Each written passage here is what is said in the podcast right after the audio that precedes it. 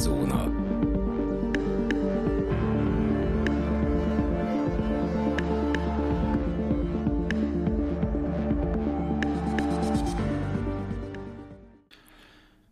Köszöntjük a kedves hallgatókat, ez itt a Szürke Zóna Podcast, a mikrofonnál Rezső, valamint állandó vendégem Dani. Sziasztok! A mai napon egy különleges témával fogunk foglalkozni, mint ahogy minden alkalommal. A jelenlegi témánk nem más, mint a BKK online jegyértékesítési rendszerének kudarc története. Na most számotokra ma már mm, elérhető, illetőleg elérhető volt többféle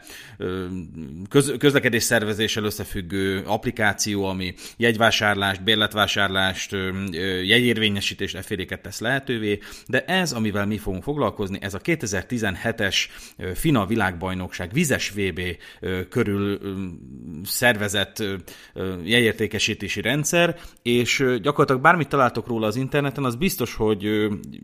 nem győzi hangsúlyozni azt, hogy ezzel mennyire befördött a BKK, ugyanis hát ez egy nagyon rosszul megtervezett, nagyon rosszul megvalósított, és nagyon kellemetlen utóhatással büszkélkedhető történet, és mondható, hogy egy nagyon érdekes kortörténete annak, hogy hogy kell a törvényes kötelezettségeidet megkerülve, alapvetően hibás, szerződési szempontból nem jól kezelt, és a hatóság felé is rosszul kommunikált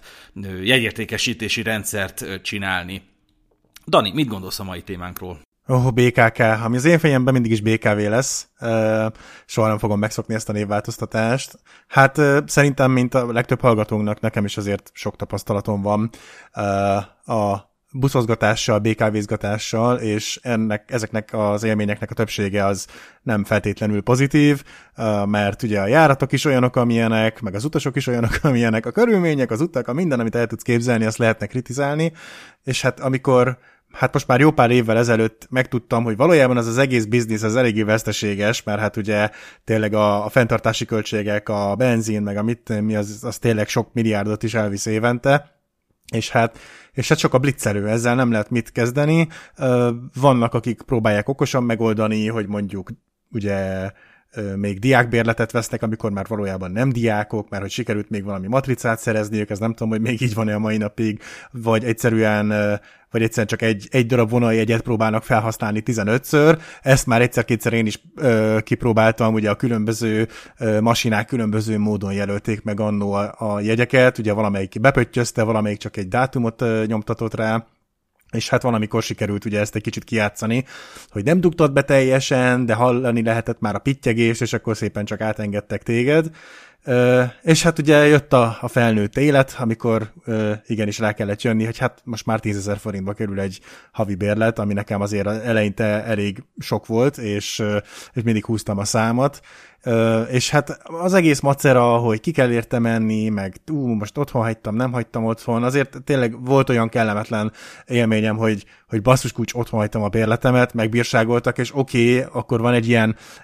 egy ilyen utolsó mentő lehetőség, hogy ha mit én 72 órán belül bemutatod, hogy neked tényleg volt egy érvényes bérleted, akkor még jó vagy, de egyébként azért még fizessél mellé egy kis bírságot. Tehát így az egész egy tök nagy macera volt, és annó, amikor jött ez az egész kezdeményezés, hogy, hogy kellene egy kicsit modernizálni, mert hát mégiscsak a 21. századba léptünk, ezt az egész rendszert, akkor, akkor megörültem, mert valóban sok, sok minden kis újítás és frissítés ráférne erre az egész BKK-ra, és ez lenne az egyik, hogy ez az egész jegykezelés, meg bérletkezelés, ezt, ezt kicsit modernizálni, hogy, hogy praktikusabb és, és kényelmesebb legyen, és hát igen, megörültem, amikor hallottam, hogy na, talán lesznek ilyen fejlesztések. Hát ahogy alakultak az évek, azért, azért tényleg egy kicsit mókásra sikerült ez az egész eset végül. Ma már az utazóközönség számára elérhető a Budapest Go nevű BKK applikáció, viszont az idevezető út nem volt ám ilyen egyszerű a fővárosi közösségi közlekedés közlekedés szervezője számára. Szakmai kudarcokkal, félrekezelt krízisekkel és 100 milliós bírsággal volt kikövezve. A BKK minden jel szerint a 2017. július 14-től kezdődő FINA vizes világbajnokságra akart egy olyan rendszert, amivel lehet a külföldiek előtt jaszkarizni. Évek óta ígérték az online jegyértékesítési rendszert, 2013-ban azt a közleményt hozták le egyébként, hogy ezzel az előző vezetés évtizedek óta tartozik, de mint kiderült, ez a mostani projekt sem az lett volna, csupán egy átmeneti megoldás. Ahhoz, hogy megértsük, hogy honnan származnak a problémák, vissza kell mennünk az időben egészen 2013-ig, ugyanis ott kezdődik a történet. Ezen, ebben az évben a BKK közbeszerzést írt ki a következő tárgyban jegykiadó automaták, azaz TVM, azaz Ticket Vending Machine gyártása, szállítása, teljesítése és teljes körű üzemeltetése tárgyában. 2013. január 31-én jelent meg a részvételi felhívás, végül 2013. augusztus 16-án küldte ki az összegezést, amely szerint a tendert a T-Systems nyerte meg úgy, hogy az alkalmassági követelmények teljesítéséhez a Lorandis Kft. erőforrásaira támaszkodik. Mert ugyanis a BKK egy meghatározott szintű projektmenedzseri minősítéssel rendelkező szakembert várt el, ez volt a, az alkalmassági követelmény a, a tenderben,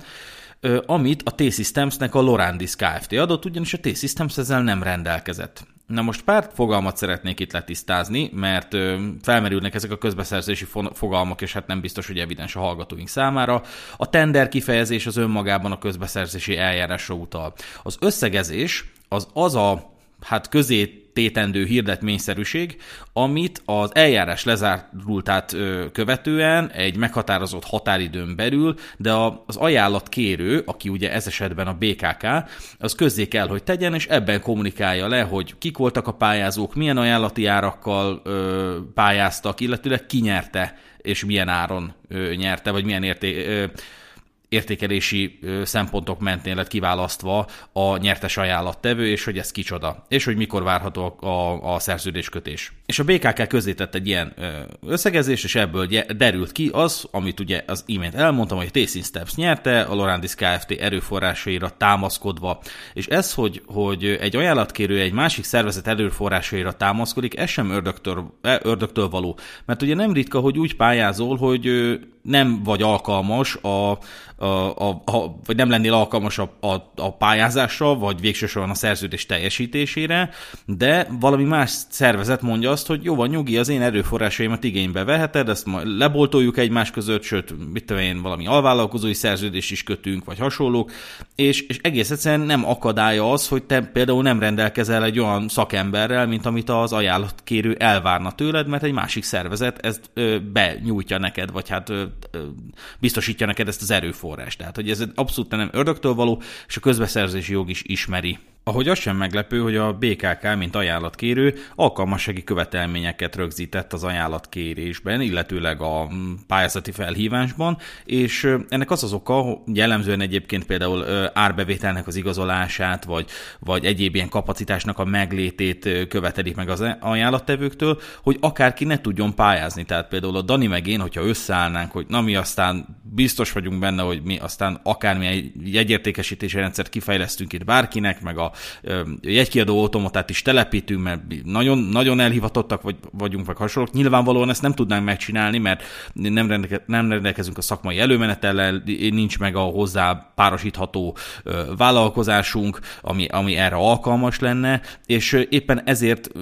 van meg a lehetőség az ajánlatkérőnek, hogy alkalmassági követelményeket kössön ki, hogy akárki ne tudjon pályázni, mert abból csak probléma lesz, hogy lemegy, a, lemegy az eljárás, aztán a szerződéskötésnél vagy rosszabb esetben a teljesítésnél derül ki, hogy ja, mi egyébként ezt nem tudjuk megcsinálni, csak nagyon szeretjük a pénzt, és nem tudtunk ellenállni a pályázásnak. Tehát erről szólna ez a sztori, és hát jelen esetben a BKK pedig egy olyan projektmenedzseri minősítéssel rendelkező szakembert várt el, akinek legalább IPMA vagy PMI PMP projektmenedzseri minősítése van, tehát ez egy konkrétan meghatározott dolog volt, és ezt, mint mondtuk, a Lorandis Kft. biztosította a tének.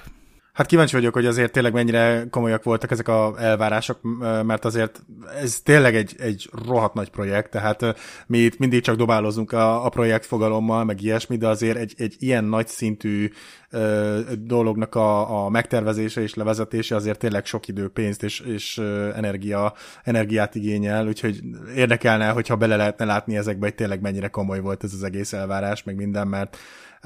hát mégis lát, láthatjuk, hogy mi lett az eredménye, de hogy, hogy papíron, papíron mit vártak el, az biztos egy érdekes dolog. Az eljárás eredményeként a felek 2013. szeptember 4-én szerződést kötöttek. Ez volt a fő projektszerződés, melynek mellékletei voltak a vállalkozási szerződés, illetve az üzemeltetési szerződés. A szerződés összértéke 5,5 milliárd forint volt, ez a forrást a Nemzeti Fejlesztési Minisztérium biztosította, kohéziós alapból és hazai költségvetési előirányzatból vissza nem térítendő támogatás terhére. A műszaki tartalomról is szeretnénk pár szót szólni a műszaki tartalom jellemzően a közbeszerzési dokumentációnak a része, és hát műszaki leírás néven fut, és ebben szokott szerepelni az, hogy az ajánlatkérő mit vár el, hogy konkrétan mi lenne a feladat, mert van egyszer ugye a szerződés tárgya, talán az, azonos a, szerz, a közbeszerzés tárgyával is, de abból alapvetően még nem lehet kikövetkeztetni, hogy mi az elvárás, hát itt van a műszaki tartalom, ez melléklet a dokumentációnak. És ebben az szerepelt, hogy lényegében az ajánlatkérő ezt a TVM, azaz Ticket Vending Machine rendszert várja el, mely egy együttműködő rendszer lenne, ami több komponensből áll. Ezen komponensek például a készülékek, a központi vezérlőrendszer és annak hardware környezete, illetve az ezek közötti real-time adatkapcsolat működéséhez szükséges tárgyi eszközök és szoftverek. Az elvárás az volt, hogy a jegykiadó automatában működő terminál szoftver gondoskodjon minden esemény közvetítéséről a BKK backoffice rendszer, azaz a BKK BO rendszer, mint értékesítés támogató rendszer felé. Ez a BKK-BO rendszer már korábban megvolt a BKK-nak, a Synergon Reactil Systems Kft. szállította. De ezt a rendszert illeszteni kellett az új rendszerhez. Ennek oka az volt, hogy a BKK-nak a kiírás idején is léteztek informatikailag támogatott értékesítési csatornái, melyekhez az ajánlatkérő a TVM készülékeket, majd később további értékesítési csatornákat is illeszteni kívánt. Az illesztésnek olyan mértékűnek kellett lennie, hogy azon keresztül automatikusan lehessen karban tartani az értékesítéshez kapcsolódó törzsadatokat és kiegészítő információkat. Ezek közül a legfontosabb a jegy- és bérlettermékek típusa, az értékesítési szabálykódok, mint a hely és időbeni érvényességi táblázatok, számla, kiállíthatóság, STB,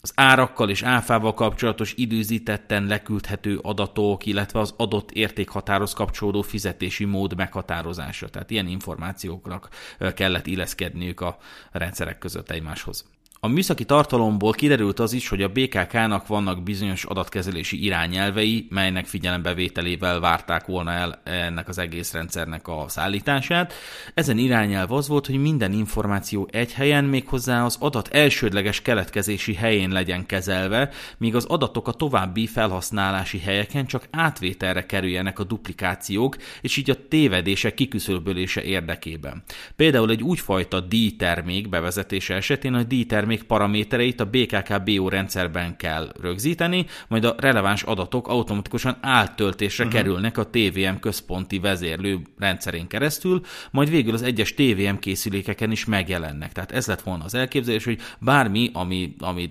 adatot gyakorlatilag azt akarják, hogy a TVM készülékeken látszódjon, vagy megjelenjen, vagy egész, egész egyszerűen képes legyen a rendszer értelmezni, azt a BKK-BO rendszerben akarták volna kivitelezni. Tehát nagyon fontos egyébként ezeknél a szoftvereknél hatalmas jelentősége van az integrálhatóságnak és ezeknek a szoftvereknek, illetve egymás moduljainak a, az egymással való kapcsolódásnak, és ez gyakorlatilag konkrét közbeszerzéseket tud, illetve a közbeszerzések sorsát tudja megpecsételni, és nem kevés bírságnak a melegágya tud lenni ez a problematika, de később fogunk egy picit róla beszélni. Tehát ezen irányelv szerinti teljesítés azt jelentette volna, hogy miután a vevő valamennyi szükséges információt berögzített a vásárlással kapcsolatban, és a vásárlás megtörtént, azaz a díjtermékek ellenértékét megfizette, akkor az így előállt adatoknak késlekedés nélkül és folyamatosan el kellett jutnia a BKK-BO megfelelő moduljába. A sikeres értékesítési tranzakció által a BKK egyéb rendszereiben keletkező további feladatok elindításáról a BKK-BO rendszer gondoskodott volna, tehát egy ablakos kapcsolódást kellett kialakítani a BKK-BO rendszerével. Ez egyébként a FINA világbajnokságra tervezett jegyértékesítési rendszer szempontjából is relevanciával bír. És ami még szintén relevanciával bír, az az, hogy a műszaki leírásban szerepelt,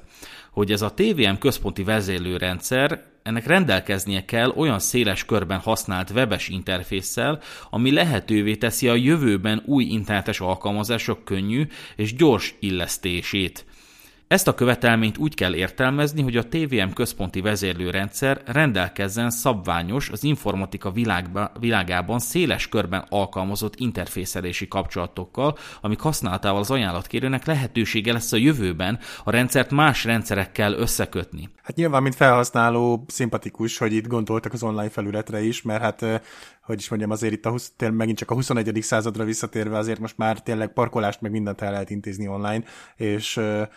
ugye, mint felhasználó, egy szimpatikus kezdeményezés, hogy már úgy próbálják kialakítani a rendszert egyből, hogy azért később is könnyen hozzá lehessen modulokat, meg egyéb funkciókat rendelni az egészhez. Hát igen, az viszont meg megint egy kicsit magyar, magyarságra kanyarodik vissza, hogy ez most szerződések szempontjából, meg mi egyéb szempontjából ez mennyire lett szépen és tisztán megoldva, és hát, hogy, hogy mennyire volt felra, hogy ezt így, így próbálták megoldani,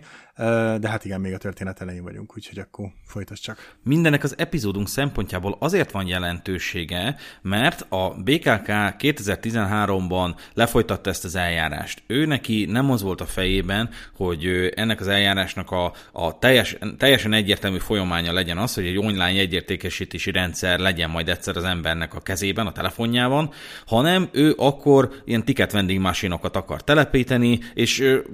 az ott futó ilyen szoftver, az, az, az ott az elvárás, hogy legyen meg a kapcsolata a BKK back office rendszerével. De ebbe az eljárásba nem, tehát normális logika mentén nem értendő bele az, hogy, hogy egyszer a BKK ebből majd következtet egy online egyértékesítési rendszer. És ez ennek azért van jelentősége, mert hogyha a BKK mégis így gondolta, hogy hát akkor egész egyszerűen, hogyha amikor akarunk majd egy online jegyértékesítési rendszert, akkor nem kell új közbeszerzési eljárás lefolytatni, hanem egész egyszerűen lemódosítjuk ezt a ticket vending machine szerződést, és akkor teljesen jó lesz. Na ez, ezt úgy hívják, hogy a közbeszerzési jogszabályok megsértése, és a közbeszerzési kötelezettség megkerülése, amely hát az űrből, is, űrből szabad szemmel is jól látható bírsággal is sújtható, ami be is következett, de a sztoriban ott még nem tartunk. Egy a lényeg, hogy amikor a BKK ezt az eljárást lefolytatta, akkor neki még nem volt az a fejében, hogy, hogy online jegyértékesítési rendszert is meg kellene rendelni a, a T-Systems-től, mert ez csak a FINA hmm. világbajnokság környékén érezte ennek a relevanciáját, és ennek jegyében ő akkor szerződésmódosított. És hát ezen a ponton jutunk el a sztoriban a szerződésmódosítások hmm. szakaszára, amikor is is a BKK 2015-ben elkezdte lemódosítgatni a fő projekt szerződést. Az első számú módosítás az nem volt releváns, nem is volt lényeges, és hát ugye a közbeszerzési törvény lehetővé tesz bizonyos mértékű, egyébként a szerződés lényegi részeit nem érintő módosításokat, Viszont a második számú szerződés módosítás sem volt annyira releváns, de némely részében mégiscsak releváns volt, ugyanis a módosítás keretében az ajánlatkérő, azaz a BKK a jegypapírok kezelésének körében rendelt meg többletszolgáltatásokat a T-Systems-től. Ennek jegyében az üzemeltetési díj összegét nettó 135 ezer forintra módosították, ugye ez havidíj, csak ugyan releváns tényállási elem volt továbbá, hogy a felek a megrendelő által kért telepítési helyszínek módosítása miatt 33 millió forintos többletköltségben állapodtak meg.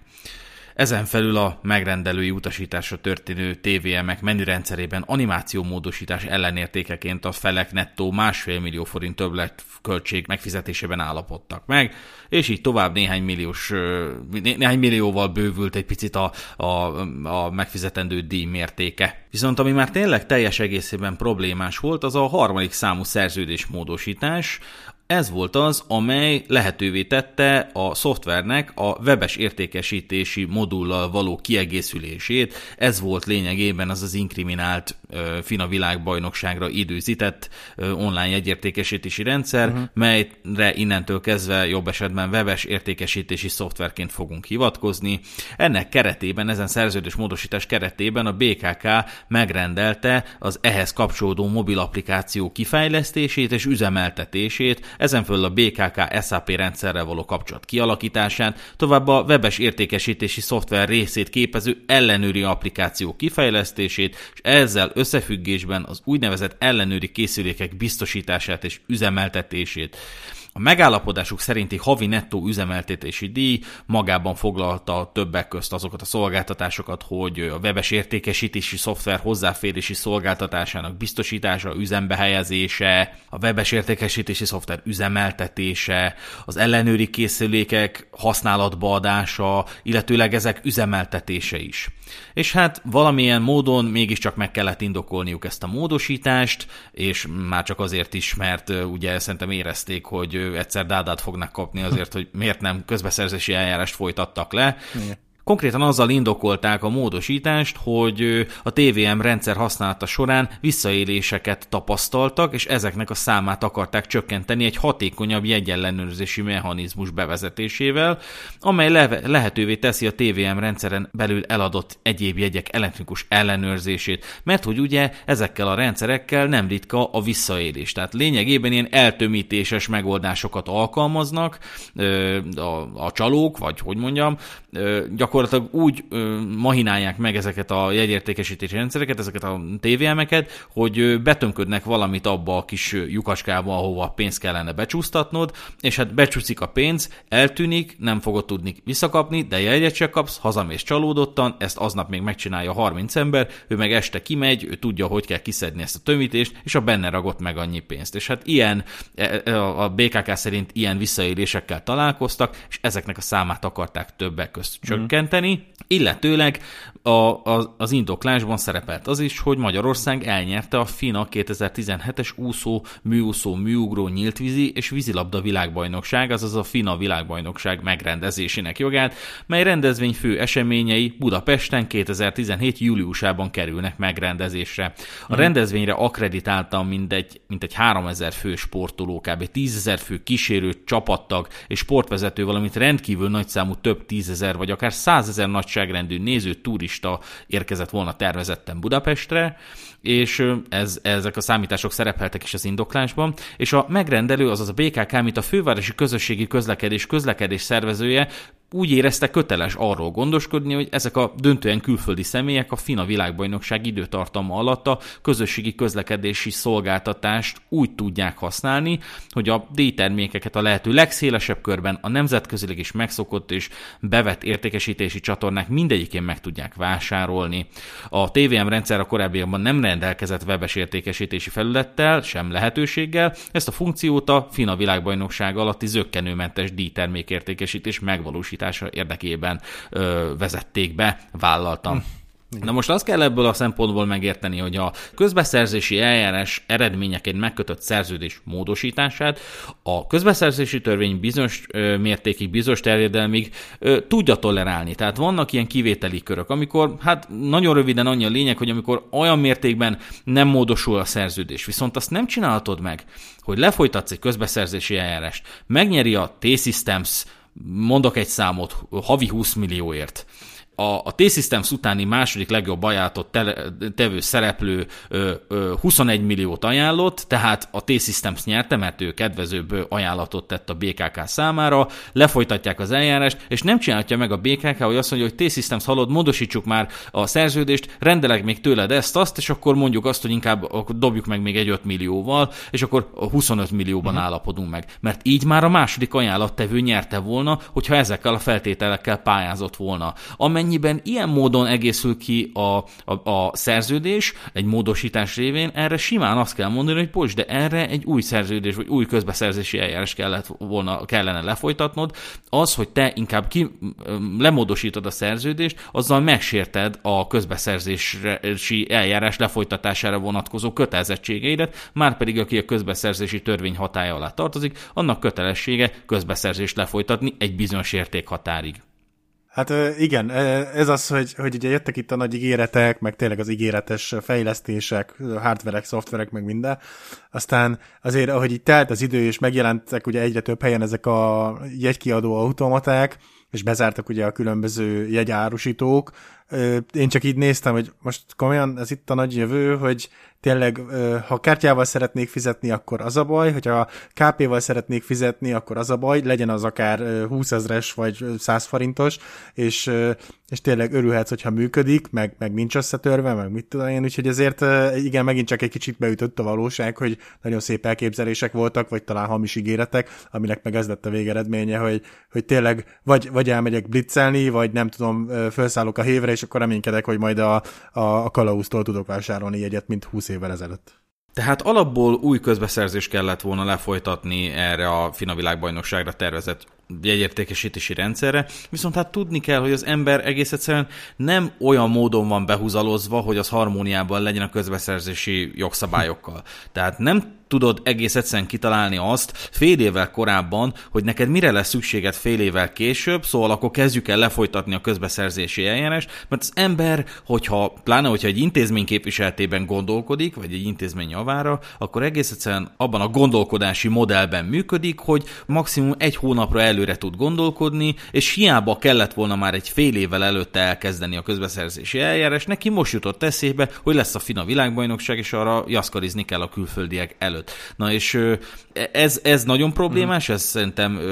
minden egyes közbeszerzési jogszabály hatája alá, hatája alá tartozó szervezet számára problémát jelent, de viszont van olyan állapot, amikor egész egyszerűen nem változhat a szállító a személyében. Tehát ö, ö, hiába mondjuk, mondja azt a közbeszerzési törvény, hogy neked le kellett volna folytatnod egy új közbeszerzési eljárást, hiába rendelted meg az összes jegyértékesítéssel kapcsolatos szoftveredet mm. a T-Systems-től, erre le kellett volna folytatni egy eljárást, mert, mert a közbeszerzési kötelezettség megkerülése, hogyha te az előző szerződéseidet módosítod. És ö, ilyen szoftverfejlesztési sztorinál meg különösen érvényes ez a dolog, ugyanis a, a szoftver, a, a programkód az, az egy szellemi termék, amihez szerzői jogok tartoznak. A szerzői jog, amennyiben másképp nem rendelkeztek a felek, akkor a, a, a szerzőt illeti meg, tehát jelen esetben a T-Systems-t. És sajnos már a szakmai életem során is találkoztam ilyen ügyjel, hogy, hogy valami szoftverre van szüksége a megrendelőnek,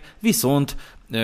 az a szoftver az egy másik szoftverhez tartozna, azt a másik szoftvert, azt, tehát abból keletkezne, azt egy másik szervezet vagy másik ajánlattevő fejlesztette le, nála van a programkód, nála van a forráskód, nála vannak a szerzői jogok, ő érti ezt a szoftvert, ő ismeri, ha, bár, bármikor, ha bárki is meg tudná szakmailag megbízhatóan csinálni ennek a szoftvernek a kiegészítését, akkor az ő lenne. És akkor hát ilyenkor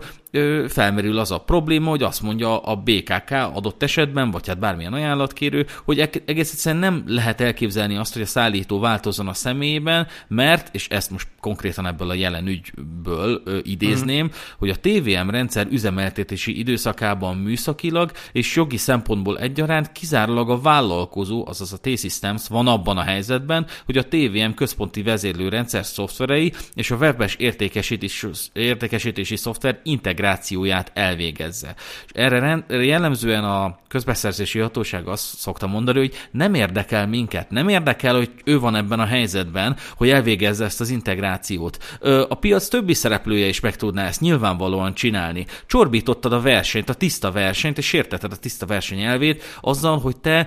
a T-Systems-re korlátoztad azt, amit más is, más is, amire más is pályázhatott volna. És hát egy ideális világban, amit természetesen nem győzöm hangsúlyozni, hogy egy egy abszolút szférikus állapotban, szférikus világban képzelhető csak el. A BKK megpályázza ezt a, vagy illetve kiírja ezt a közbeszerzést, a szürke zóna Kft. adott esetben pályázik rá, meg, ö, ö, elnyeri, megcsin, ö, ö, ö, aláírják a szerződést, és akkor azt mondják, hogy jó, hát akkor kellene, kellene a forráskód, hát a T-Systems-nél van. Akkor mi meg bekopogunk, hogy T-Systems odaadnád a forráskódot, mert hogy nekünk nyertünk egy, egy pályázatot, és akkor nekünk ezt módosítani kéne. És akkor T-Systems Systems a ideális világban természetesen azt mondja, hogy jaj, hát persze, szürke zóna, Kft. Hát már rohanok is, sőt, sőt ott, ott leszek, délutánra hozom CD-n a forráskódot, meg, meg a nyilatkozatot, hogy átadom a szerzői jogot, vagy hát felhasználási jogot adok. Tehát, hogy érezhetjük, hogy ez azért nem így működik, tehát sokkal alávalóbb, sokkal uh, pszichopátiásabb a, a, az üzleti szféra, különösen ebből a szempontból, és ezzel a pszichopátiával akkor a harmóniában azért nincsen a közbeszerzési jog. Haladunk a sztoriban, ugye beszéltünk a Genesis közbeszerzésről, hmm. beszéltünk a jogilag megkérdezhető szerződésmódosításokról, és elérkezik a start, azaz a FINA világbajnokság indulása. A 2017 júliusa izzasztó volt a BKK számára, és nem csak a kánikula miatt. Ugyanis az applikáció elstartolt, és elsőként a Közlekedő Tömeg nevű egyesület YouTube csatornáján jelentek meg az ilyen tesztelési videók. Ez az egyesület, ez lényegében a budapesti közlekedés jövőjével és a aktuális állapotával foglalkozott. Azóta nem hallottam róluk, és addig se mellesleg. és csináltak egy videót, Sónuszba elhelyezzük, simán hamisítható mobilbérlet 10-ből 10-szer jutottunk át az ellenőrzéseken. És egy nagyon ijesztő felvételt mutatnak meg, amint, amin az látszik, hogy gyakorlatilag hogy néz ki ez az applikáció, el is magyarázzák, hogy mutatja az időt, van rajta egy kis, appliká- egy kis animáció, és ez ugye azt lenne hivatott kieszközölni, hogy ezt a, ezt a jegyértékesítési rendszert ezt bárki hamisítani tudja, mm. tehát gyakorlatilag, ha van érvényes jegyed, akkor megmutat az ellenőrnek, ugyanazt az animációt fogja vagy az ellenőr a kis e, eszközén, vagy a buszsofőr az ő saját kis eszközén látni, mint ami a te telefonodon is van, az időt is tudjátok nézni, hogy helytálló az idő, az animáció azért kell, hogy mozogjon is valami, tehát hogy ne csak állókép legyen, tehát hogy alapvetően ezek a, ezek a ö, ö, megoldások ezek nem rosszak, meg arra hivatottak, hogy működjenek, viszont ezt a, ezt a ha, ö, valós és érvényes jegyet a, a közlekedő tömegnek gyakorlatilag nettó 6 óra alatt sikerült reprodukálnia, azaz hamisítottak egy érvényes jegyet. Ö, és így gyakorlatilag 10-ből 10-szer jutottak át az ellenőrzésen, ö, többek közt azért, mert van rajta egy QR kód is, tehát az érvényes jegyen, viszont nincs minden ellenőrnél QR kód leolvasó, legalábbis nem volt, az ellenőrök többségénél, de akinél volt, az is inkább átengedte őket, mert egész egyszerűen bonyolultnak tűnt ez a, ez a jegyértékesítési megoldás, vagy egy érvényesítési megoldás. Valamelyik ellenőr még azt is mondta nekik, hogy ja, ez az új izé, na menjen. Tehát, hogy nem álltak le ezzel foglalkozni. Viszont zavaros volt, illetve aggályos, hogy egy rakás személyes adatot elkért az applikáció, ami hát adatvédelmileg minimum aggályos, nem is a jogért, jogszerűség szempontjából, hanem inkább az adatbiztonság szempontjából szempontjából. Tehát minél több adatot vesz fel egy applikáció, annál nagyobb az esély, és annál jobban fog fájni, amikor egy adatszivárgás bekövetkezik, vagy egész egyszerűen a, ezen adatok bármely tulajdonsága, akár bizalmassága, értetlensége vagy rendelkezésre állása sérül. És hát nevesítették is, hogy a cél az lett volna, hogy a rendszer kizárja a visszaélés lehetőségét, de hát ebből az látszik, hogy épp hogy elősegíti, vagy legalábbis nem nehezíti meg különösebben, mert egy olyan fajta innovációt képviselt, ami egész egész egyszerűen a BKK jegyellenőri apparátusa nem tudott még felérni akkor, és talán ez annak is köszönhető, hogy, hogy szinte megegyezett a start a, a FINA világbajnokság elstartolásával. Tehát tényleg csak egy ilyen jaszkorizás volt, legalábbis aki erre az ügyre ránéz, az ezt látja. Hiába mondta a BKK azt, hogy jaj, nem, egyébként a szeptemberi iskola kezdésre terveztük, és hát július az egy eléggé következetes időpontja annak, hogy, hogy elkezdjük meg tervezni ezt a szeptemberi iskola kezdésre esedékes fejlesztést, de hát mindegy, ennyi a lényeg, hogy egész egyszerűen nem hozta meg a kívánt hatást, és parodisztikus helyzetbe fordult az, hogy az emberek gyakorlatilag 10-ből 10-szer, 10 tudtak hamis jegyel buszozni, mert nem ellenőrizték megfelelően. Hát ugye most jelképesen így sóhajtok egy nagyot, mert hogy, hogy ezért nem lehet nekünk semmi szép az életünkben. Ugye itt voltak egy időben ezek a, ezek a beléptető kapuk is, amiket tesztelgettek, és hát ugyanolyan kudarcba fulladtak, hogy vagy nem működtek, és, és mindenki kerülgette őket, és ugyanúgy be kellett mutatni a, a jegyeket, és nyilván valahol ez ugye megint csak ugyanolyan értelmetlen volt, mert ahogy itt is mindenhol ugyanúgy kezelik ezt az egész jegy meg bérletvizsgálást, hogy, hogy ránéznek, jobb esetben ránéznek, és jó, jó, oké, menjél. És pont itt van egy ilyen rendszer, aminek tényleg tök jó lenne így a célja, hogy hogy kicsit visszaszorítsa ezt a plicelgetést, több bevétele legyen a BKK-nak, meg ilyesmi, és akkor ezzel szemben meg, meg se az eszközöket, se a, hát végül is a, a kiképzéseket, tréningeket nem biztosították ugye az ott dolgozó embereknek, és, és ha még ez nem lenne elég, akkor tényleg ugye hát hat óra, hát ez gyakorlatilag semmi idő alatt sikerült ezt az egészet reprodukálni, meg hamisítani, és, és hát itt, itt jön az, hogy, hogy egyszerűen mennyire mennyire szépen hangzott ez az utopisztikus világ, hogy nekünk majd milyen jó kis jegykezelő rendszerünk lesz, és akkor tényleg bedobják, az egész tele van hibákkal, meg, meg, meg bukta az egész, és és egyszerűen nevetséges, és valahol, valahol megint csak szomorú ez az egész szituáció abból a szempontból, hogy, hogy jól hangzik, nagyon szépen, szépnek tűnik, és akkor, amikor meg ott van, akkor gyakorlatilag egy, egy nagy semmi, és aztán meg jön, jön ugye a sírás, meg hogy majd próbáljuk valahogy kijavítani az egész rendszert. És hát ezzel jutunk el a hacker támadáshoz, mely a sztorinak az abszolút csúcspontja és tetőfoka, ugyanis egy fiatal, magának etikus szándékot tulajdonító hacker, akit én inkább scriptkidinek mondanék, mert hát az én felfogásom szerint etikus akkor tud lenni egy hacker, hogyha egy etikus hackelésre vonatkozó meghatalmazás, illetőleg megrendelés a birtokában van. Ez a srác inkább csak jó szándékú volt, mint sem etikus hacker, de hát ő talált egy hibát ebben a rendszerben, amit jelzett a BKK-nak. A levélben azt írta, tisztelt cím, biztonsági részt találtam a weboldaluk oldalukon a kosárba rakáskor a termék árának átírásával post requestben annyiért veszek bérletet, amennyiért én akarok. 50 forintért, 50 forintért vettem havi bérletet. Nem használtam fel a bérletet, célom világos és jó, nem követtem el bűncselekményt, egyből jeleztem. És annak ellenére, hogy ezt megírta a srác a BKK-nak, ráadásul 300 kilométerre lakik Budapesttől, tehát észszerűtlen és elképzelhetetlen lett volna, hogy ezt ő, ő, ő érvénytelenül vagy, vagy illegitim módon felhasználja, a, hát feljelentés született vele szemben. Hát igen, ugye alapból érdekes a kérdés, hogyha, hogyha kicsit kitágítjuk a, a, a látómezőnket, hogy ugye mondhatjuk azt, hogy ez alapján, a felületi sztori alapján ő béta tesztelt, mert ugye ha már a BK, BKK nem tette ezt meg, hogy beta tesztel, és ezeket a különböző kis hibákat megnézegeti, hogy, hogy az online felületük hogy működik, hogy a, a bérleteik hogy működnek, meg ilyesmi, mert ugye a, a valós példából ugye az jött le, hogy egyáltalán nem teszteltek ilyeneket. Ilyenkor jönnek ugye ezek a beta teszterek, nyilván nem feltétlenül mondom, egyelőre a felületi sztoriból indulok ki, nem a legjobb módszert választotta, bár ugye más, nem tudom, hogy más lehetősége lette volna ezt az egészet így bemutatni, de, de igen, ez alapján tényleg úgy tűnik, hogy, hogy jött ő a fehér lovon, és, és próbált ö, jót tenni, ugye a magának a rendszernek, meg a BKK-nak, és hát akkor a csúnya gonosz BKK meg úgy döntött, hogy ezt mi nem akarjuk, mert egyébként meg ez rohadtul ciki szerintem, hogy, hogy ilyen szinten meg tudták őket alázni, úgyhogy megértem végül is a feljelentést, de, de valóban nem feltétlenül vetett jó fint a, a BKK-ra. Az RTL Klub végül interjút készített ezzel a sráccal, hangját ö, eltorzítva és ö, arcát kitakarva, amikor is ő elmondta, hogy én igazából hobbi szinten foglalkozom weboldalakkal, és szeretem nézni, hogy készülnek és működnek a szolgáltatások. Ezért jó szándékkal kipróbáltam, hogy működik-e ez a sebezhetőség, miután azt tapasztaltam, hogy igen, két perccel utána jeleztem a BKK-nak a hibát, amire arra sem kaptam választ. Ebb, nagyjából ezzel egyidejűleg heves hangulatú sajtótájékoztatóra került sor a BKK vezetői részéről. Ezt a 24.hu, ennek a fejleményeit a 24.hu hozta le. A főváros kibertámadás volt a BKK online értékesítési rendszere ellen című cikkében. A sajtótájékoztatón Szenecei Balázs elmondta, fontos leszögezni, hogy nem az elektronikus jegyrendszerrel, hanem az online értékesítési rendszerrel vannak problémák. Dabocki Kálmán, akkori BKK vezérigazgató szerint viszont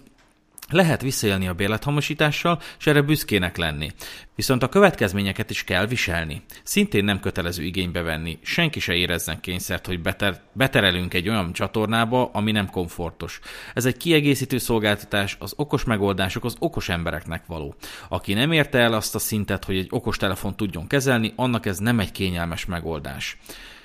és ekkor közölte azt a lényeges körülményt is, hogy az elmúlt napokban 150 embert töröltek, akik kamu profillal próbálkoztak. Köztük voltak olyanok, akik admin vagy admin-admin névvel próbálkoztak, többen pedig azt hitték ról, a róluk készült képernyőmentésekről, hogy azok a rendszergazdához tartoznak. Dabóci szerint közpénzpazarlás az, hogy ezeket a profilokat törölgetni kell. A heves hangulatot megmagyarázza az a körülmény, hogy a BKK állítása szerint 2017. július 21. 12 órától egészen július 23. 16 óráig kellett egy túlterheléses támadás elhárításával foglalkozni. Alapvetően ilyenkorra már a, a rendszer ellen ö, irányuló támadások száma az körülbelül 600 volt,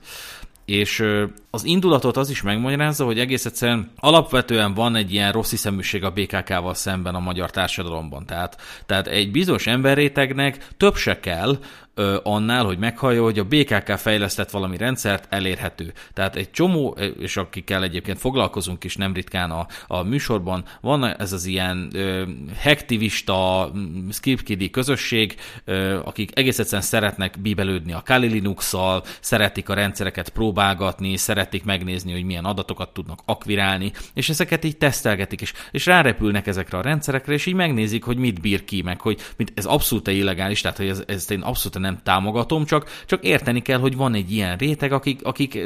így rárepülnek ezekre a dolgokra. És hát a, a, egyébként is úgy vagyunk vele, hogy, hogy igen, BKK rendszert fejleszt, pedig izé, ö, múltkor is megbüntetett, mert nem volt nálam az a 200 forintos jegy, na nézzük csak meg, hogy mi, hogy, hogy csinálják a, a, az én terepemen a dolgot, és hát ebből lesz az, hogy mit a 300 támadás kísér, vagy 600 támadás kísérelnek meg a rendszer ellen, meg DDoS, tehát egyáltalán nem értem, hogy mi szüksége az embernek DDoS DDoS küldeni erre a rendszerre. Tehát semmi nem következik a DDoS-ból, csak annyi, hogy egy rendszer nem elérhető. Nagyon maximum ö, piaci szereplők egymás közti versengésének a manifestációja lehet, hogy na a te, te rendszered legyen ö, kevésbé elérhető, az én rendszerem javára. De egyébként hát ezt tudhatjuk, hogy a DDoS-ból semmi jó nem következik, tehát hogy nem éri meg DDoS-olni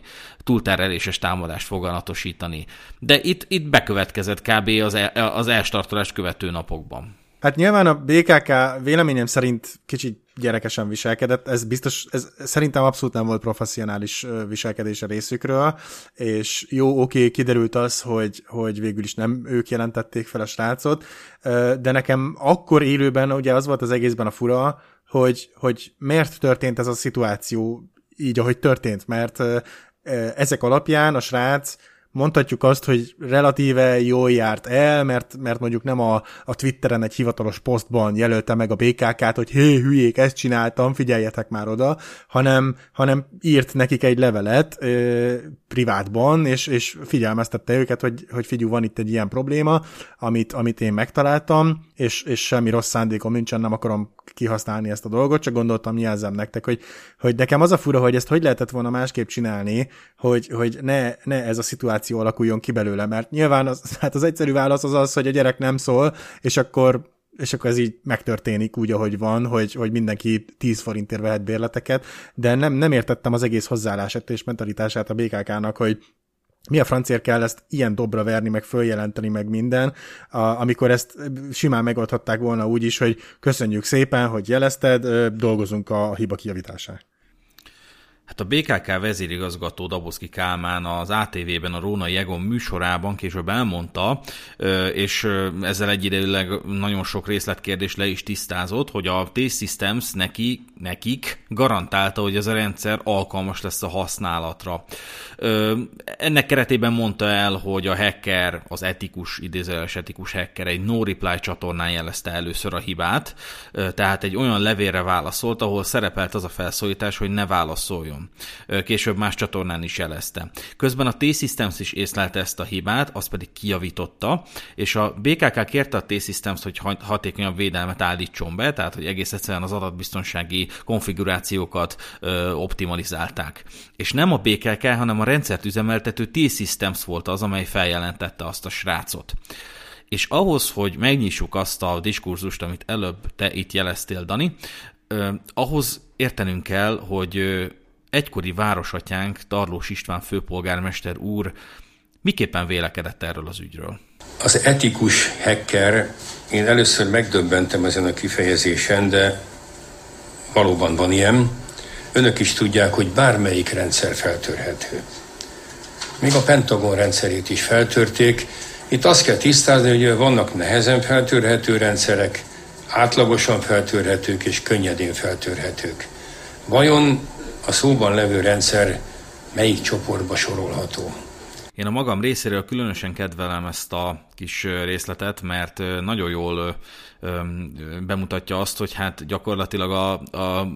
legmagasabb közjogi méltóságok között is vannak olyan szereplők, akik akkor hallottak először ilyesmiről, mm. hogy van ilyen, hogy etikus hacker, és akkor egyébként elég gyakran ö, ö, említették, meg idézték azt a mondatot, hogy, hogy, hogy az etikus hekkelés másnapján az 1 millió etikus, sőt a 10 millió etikus hacker országába ébredtünk, majd akkor hirtelen, hirtelen mindenki azonosította, hogy, hogy ért ehhez a dologhoz, és egész egyszerűen artikulálásra került ez a, ez a szerepvállalás, hogy én etikus hacker vagyok, és hát kiderült, hogy Tarlós István, aki egyébként ezen a sajtótájékoztatón több dologról is beszélt, ami összefüggésben van ezzel a sztorival, de hogy maga is akkor hallott először erről, és amit bejátszottunk, az az Indexnek a videója, mert az Index rendkívül sokszor lehozta ezeket a sajtótájékoztatókat oly módon, hogy mit Tarlós István elemében volt, nagyon bombasztikus formában volt, tényleg ilyen stand-up jellegű megnyilvánulásai voltak akkor a Tarlósnak. És ez volt, a, ez volt az a sajtótájékoztató, amikor arról a inkriminált fakockáról beszélt, ami szerinte egy koncepcionális valami, ami nem tréfa. Mert hogy akkor a hármas metrónak az ajtaját úgy hibásította meg valaki, uh-huh. talán akarva, talán akaratlanul, hogy egy speciálisan, mint hogyha oda tervezett fakockát így beékelt volna valaki az ajtónak ebbe a kis járatába, és hát öröm volt nézni, hogy ez a 70 éves körüli városvezető tekint ezekre a dolgokra, és az etikus hekkeléssel kapcsolatban is elmondta, hogy az, hogy a hacker etikus hacker volt-e, lehetséges, de nem bizonyított. És amíg ez nincs bizonyítva, hitelt érdemlő módon, addig mindenki mondhatja minden mackósra, azaz széftörőre, és kábelrongálóra, hogy kihasználta a rendszer gyengeségeit, és rávilágított annak a hiányosságaira. Na most az etikus hekkelés kérdésköre az ma is aktív diskurzus tárgya lehet, és vita tárgya az, hogy van-e jogod belekontárkodni a rendszerekbe, vagy megillete téged a védelem, ha segíteni akartál.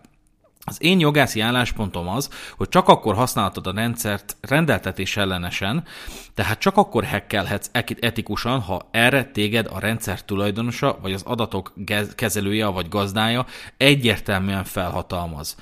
Én ebben a kérdésben a túldokumentálás híve vagyok, mivel egy etikus hacker alapvetően bűncselekményt követel ezeken a rendszereken, csak épp annak a rendszernek a tulajdonosa őt erre megbízta. Ez olyan, mintha egy gazdag manusz azt mondaná, hogy figyelj, szeretném látni, hogy mennyire lehet betörni a, a, a, a házamba, próbálj már meg az éjszaka betörni. Hogyha hiába csinálod azt, amit ő, amire ő megkért téged, hogyha téged a rendőr akkor elkap, és azt mondja, hogy hát mit csinálsz, betörünk, és nem tudod előhúzni a, a meghatalmazást, amit a, a Manus adott neked, hogy, hogy de hát te, te okkal vagy itt, akkor ebből bajot származhat és ha nincsenek alaposan és pontosan lefedve ezek a részletkérdések, egy megfelelően hosszadalmas és, és, és alapos szerződéssel, tehát nem rendezed azt, hogy mikor lenne ez a támadás, milyen jogosultsági szinttel, ugye van a white box, black box, grey box, mit mi a jogosultság, meg a hozzáférési jogosultságnak a, a szempontjából lehet ezeket elkülöníteni. Ha nem tisztázol mindenféle technikai és felelősségi kérdést, és nem rendelkezel pontosan leírt meghatalmazással arra, hogy te arra a rendszerre, akkor abban az időpontban ilyen és olyan ö, aktusokat hajtsál végre, akkor gyakorlatilag hmm. nem nevezheted magad etikus hackernek, hanem, hanem valakinek, aki ezzel a rendszerrel kontárkodik. Tehát én nem, nem győzöm hangsúlyozni, hogy ezt, ezt túl kell dokumentálni. Ha nincs meghatalmazásod, és így is találsz egy hibát, akkor maximum egy dolgot tehetsz, hogy jelzed a kibervédelmi intézetnek ezt a problémát, aztán hátra dőlsz, mert megtetted, amit kell, de ha rám hallgatsz, akkor így is egy protoméles címről küldöd el nekik ezt, a, ezt az észrevételt. Szerintem azért érdekes egyébként ez az egész kérdés, hogy, hogy az etikus hacker oldala, meg a T, meg a BKK-nak az oldala, mert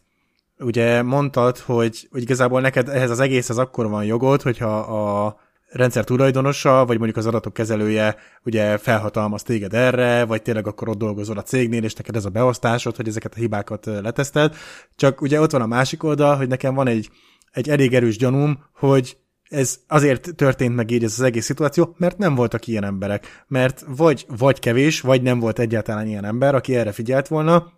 és mint minden egyes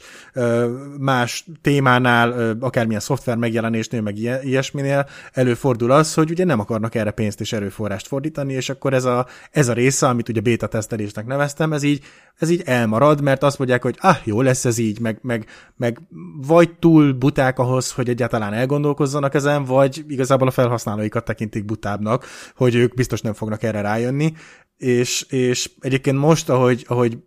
beszélünk erről az egészről, hogy az etikus hacker, ugye ő most kézbe vette ezt, és hogy, hogy segíteni szeretett volna, erről egy kicsit ugye a webnyomozós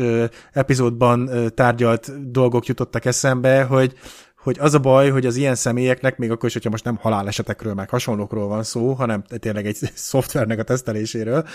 meg hekkeléséről, de hogy, hogy ugye nem feltétlenül vannak tisztában mindennel, saját kézbe veszik a dolgokat, ugye a saját értékrendjük, elképzelésük, meg, meg világképük alapján cselekednek, és hát ugye most nyilvánvalóan itt nem feltétlenül történt kár, és, és ugye pont ezért vicces a szituáció, mert hogy igazából ha a BKK tényleg, vagy a T privátbe ezt elintézi, és mondja, hogy figyelj, köszi szépen, de takarodj a rendszerünkből, mert különben feljelentünk, vagy nem tudom, akkor még azt mondom, hogy tök, tök pozitív kimenetele is lehet, mert akkor hamar megváltoztatják a rendszert, de hogy nyilván ők sem tehetik, mert, mert a jog az jog, és köti őket is valami, a kezeiket megköti, és, és hát igen, valahol annak ellenére, hogy segíteni próbált ez a személy, hát igen, elég jogtalanul intézte ezt az egészet, mert hogy ő egy, mondhatjuk, hogy egy senki a nagyvilágból, aki úgy döntött, hogy, hogy betör a rendszerbe, és hogy valamit kezd a rendszerben. Úgyhogy ez szerintem megint csak ebből a szempontból érdekes, mint a webnyomozóknál, hogy, hogy mennyi jogod van neked ehhez, meg hogy tényleg, hogy egyáltalán ö, miért nem csinálják például azt az ilyen cégek, hogy, hogy meghirdetik, hogy gyerekek, uh, itt van a, a mi tesztrendszerünk, és akkor, hogy itt a, a nyilvánosságra hozzuk mondjuk egy hétre, és akkor szedjétek szét, vagy valami. És szerintem már az ilyen kezdeményezések nagyon sokat segítenének. Nyilván most ugye kiderült, hogy nem igazán voltak abban a, nem voltak abban a mindsetben, hogy ők, hogy ők ilyenre gondoljanak, mert mondom, vagy ők voltak buták, vagy a felhasználókat tartották butának, de hogy szerintem a jövőre való tekintettel ezek például sokat segíthetnének, hogy, hogy akkor kidobnak egy, egy, egy, egy beta verziót, vagy valamit, és akkor gyerekek teszteljétek le, mert ugye azért azt nem lehet szerintem letegadni, hogy az interneten van egy olyan kaptártudat minden egyes ö, akármi bármilyen témára, hogy annyi mindent pluszt meg tudnak találni, ami tényleg előnyére válhat ezeknek a cégeknek, hogy, hogy kiküszöböljék a hibákat, a kiskapukat, a szürkezónákat, meg, meg milyen, minden egyebet ugye rájöjjenek és rávilágítsanak, hogy gyerekek, itt vannak ezek a hibák. Ez, ez, ez szerintem egy tök jó, tök jó irány lenne, hogyha a jövőben inkább ebbe az irányba haladnának. Hát erre vonatkoznának a bug bounty tehát hogy ez a valóságban ö, működik, csak ugye a BKK jegyértékesítési rendszere valamilyen okból nem volt Igen. ezek között, de hogy ö, ki, kiraknak egy rendszert, vagy még mielőtt élesítenék, hozzáférést adnak egy bizonyos kör számára, és azt mondják, hogy gyerekek, próbáljátok meg feltörni, a nyertesnek meg adunk valami meglepetést, nem tudom, munkát, munka lehet, állás uh-huh. lehetőséget. Ugye itt is felmerült, hogy a T-Systems az állást ajánl ennek a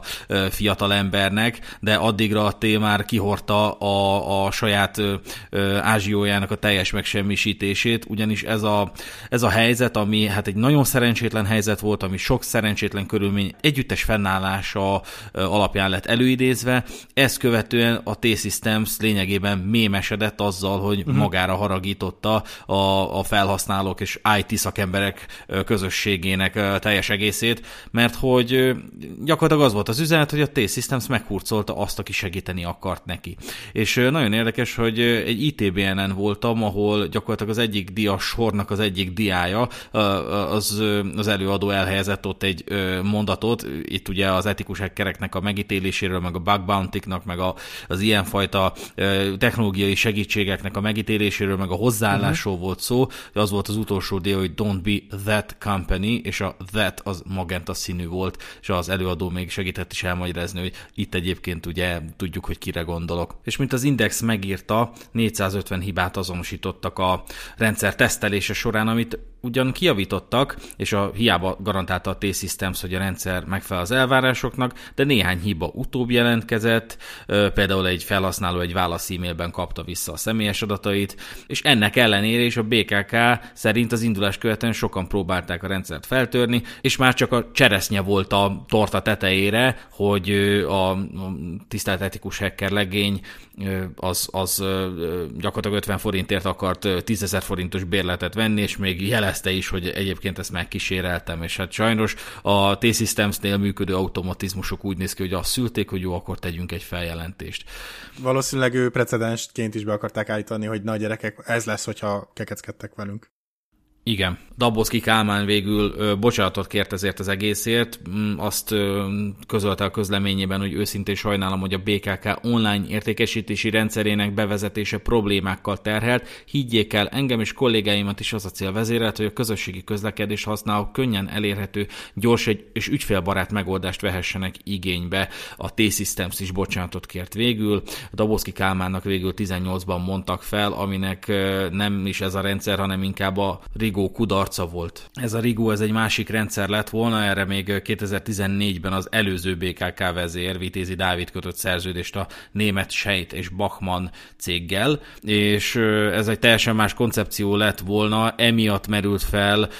az a legenda, hogy a Kürt ZRT auditálta a FINA világbajnokságra tervezett értékesítési rendszert 230 millióért, de a Kürt ezt már szinte azonnal közleményben tisztázta, hogy ez a majdani, akkor majdani Rigó rendszer rendszerre vonatkozott, nem erre, amit a FINA előtt csináltak. Ennek a rendszernek az adatbiztonsági vizsgálatára állítólag a BKK az Ernst Young tanácsadó Kft-t kérte fel, amely a BKK webes értékesítési rendszerének sérülékenység és adatszivárgás vizsgálatát, továbbá komplex IT biztonsági vizsgálatát végezte el, ami egyébként egy ilyen volumenű rendszernél adatvédelmi szempontból is minimum követelmény, de még információbiztonsági szempontból is, amennyiben az IBTV nevű törvény hatája alatt tartozik a BKK, akkor ha jól tudom, akkor négyes négyes biztonsági osztálytól, azaz, hogyha négyes biztonsági osztályba sorolta a BKK ezt a rendszert, akkor kötelessége lett volna valamilyen sérülékenységi vizsgálat jellegű dolgot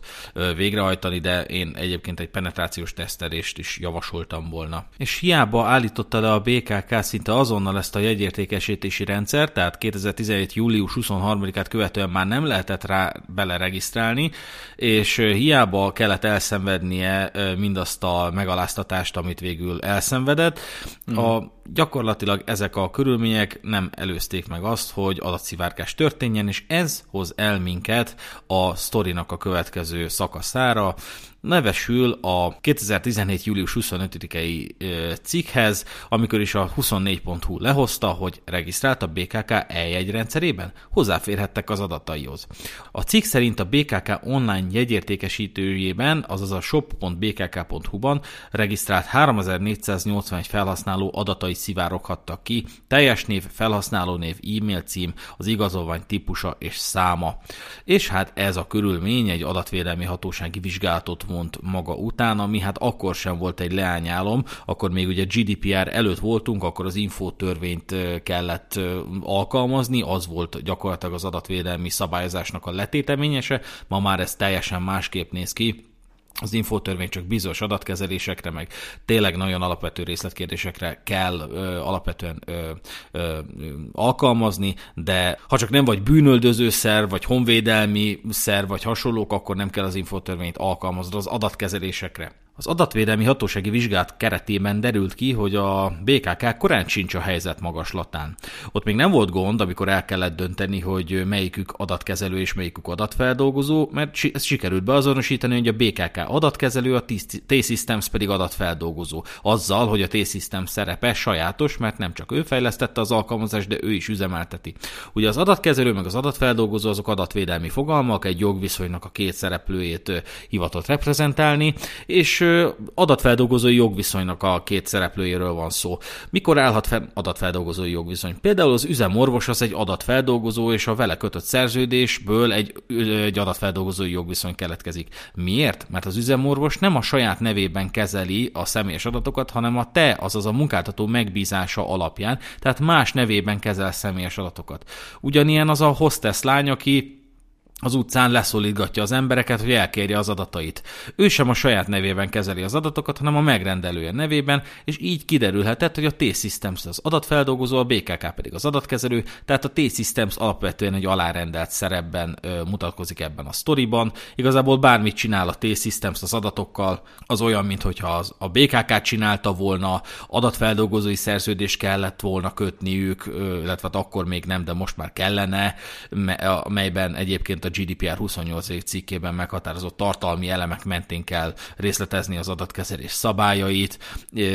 rendezni kell, hogy mit én, az érintetti jogérvényesítési kérelmeket hogyan kell eljuttatni a BKK-hoz, hogyha incidens történik, azt milyen, gyak, milyen gyorsan és milyen terjedelemben kell jelezni a BKK-nak, tehát ezeket a részletkérdéseket kell rendezni, de egy a lényeg, hogy T-Systemsnek adatvédelmileg ebben az élethelyzetben onnantól kezdve, hogy adatfeldolgozó nem volt semmilyen dolga, semmilyen felelőssége nem volt ezek ezekhez az adatokhoz fűződően, mert minden felelősség a BKK-é volt. Uh-huh. És hát az adatvédelmi hatóság megkérdezte a BKK-t, hogy az adatkezeléssel kapcsolatban, így például az adatbiztonsági intézkedésekről milyen módon és milyen tartalmú utasításokat adott az általa megbízott adatfeldolgozónak. Egy, egyébként ez szinte teljesen evidens kérdés lett volna, mert hogy a T-Systems a BKK utasításai szerint köteles kezelni ezeket az adatokat. És a BKK erre megjelölte a fő projekt szerződésének az egyik pontját, amely így szól, a felek tudomásul veszik, amennyiben a fő projektszerződésben foglalt feladat teljesítése személyes, illetve különleges adatnak minősülő adatot érint, kötelesek az információs önrendelkezési jogról, blablabla bla, bla, infotörvény szerint, az infotörvény rendelkezései szerint eljárni. A vállalkozó azaz a T-Systems kötelezettséget vállal arra, hogy az adatok védelmét érintő rendelkezésekről, szabályokról, ezek alkalmazásáról a szükséges tájékoztatásokat elvégzi. Most ennél általánosabban nem is lehetne megfogalmazni azt, hogy mik a, a,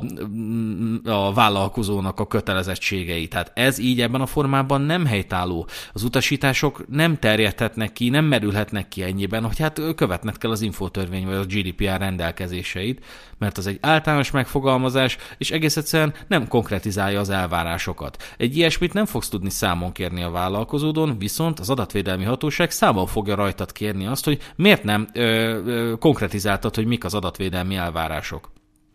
Miért nem írtad le neki, hogy például ö, ö, ö, jelszóhosszúsági követelményeket kell beállítani, vagy, vagy belépési kísérletekhez ö, egy adott ö, számot, vagy ilyen tolerancia számot kell beállítani, maximum ötször próbálhat valaki bejelentkezni, vagy regisztrálni, vagy mit nem micsoda. Miért nem vártál el egyéb dolgot? Tehát, hogy ezek, ezeket, ezeket igenis el kell várni, és szó szerint le kell írni, akár egy mellékletben, a szerződés mellékletében, mert ez így nem elegendő. És további probléma volt, hogy 2017. július 24-éig 6315 regisztráció történt, de hogy ezeknek a felhasználóknak az adatai szivárogtak-e ki, azt a BKK nem tudta megmondani, csak úgy, uh-huh. hogyha iratbetekintést tett lehetővé a hatóság, tehát lehetővé tette a hatóság, hogy betekintsen a, a, azokba az anyagokba, amelynek jelentős részét egyébként a 24.hu-tól kapták, mert hát hiszen az adatok a 24.hu-nál kötöttek ki. Tehát nem is kérdés, hogy szivárgás történt, de a BKK-nak nem volt, nem volt meg a képessége, hogy,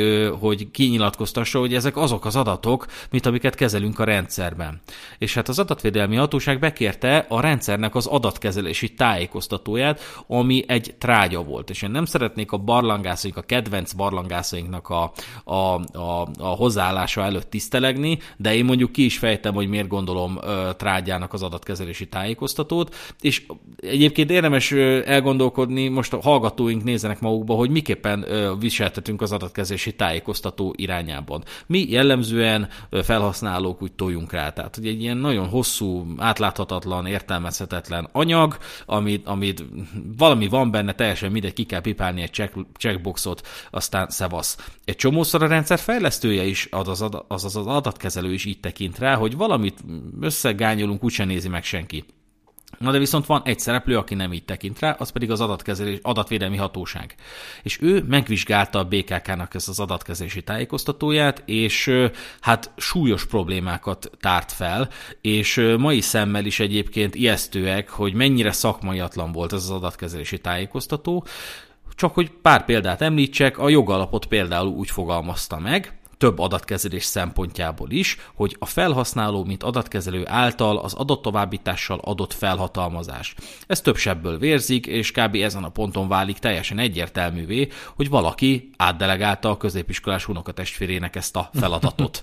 Mert hogy a felhasználó nem lehet adatkezelő, a BKK volt az adatkezelő, nincs az az élethelyzet, ahol a felhasználó, mint érintett, adatkezelővé válik. Adatkezelő az, aki az adatkezelés célját és eszközeit meghatározza. Ez nem lehet az érintett. Akkor a felhasználó és az érintett fogalmai egy csomószor keveredtek és, és ellentmondásokba keveredtek ebbe a, ebben, a, ebben a dokumentumban. Cserélődtek, nem volt konzisztens a fogalomhasználat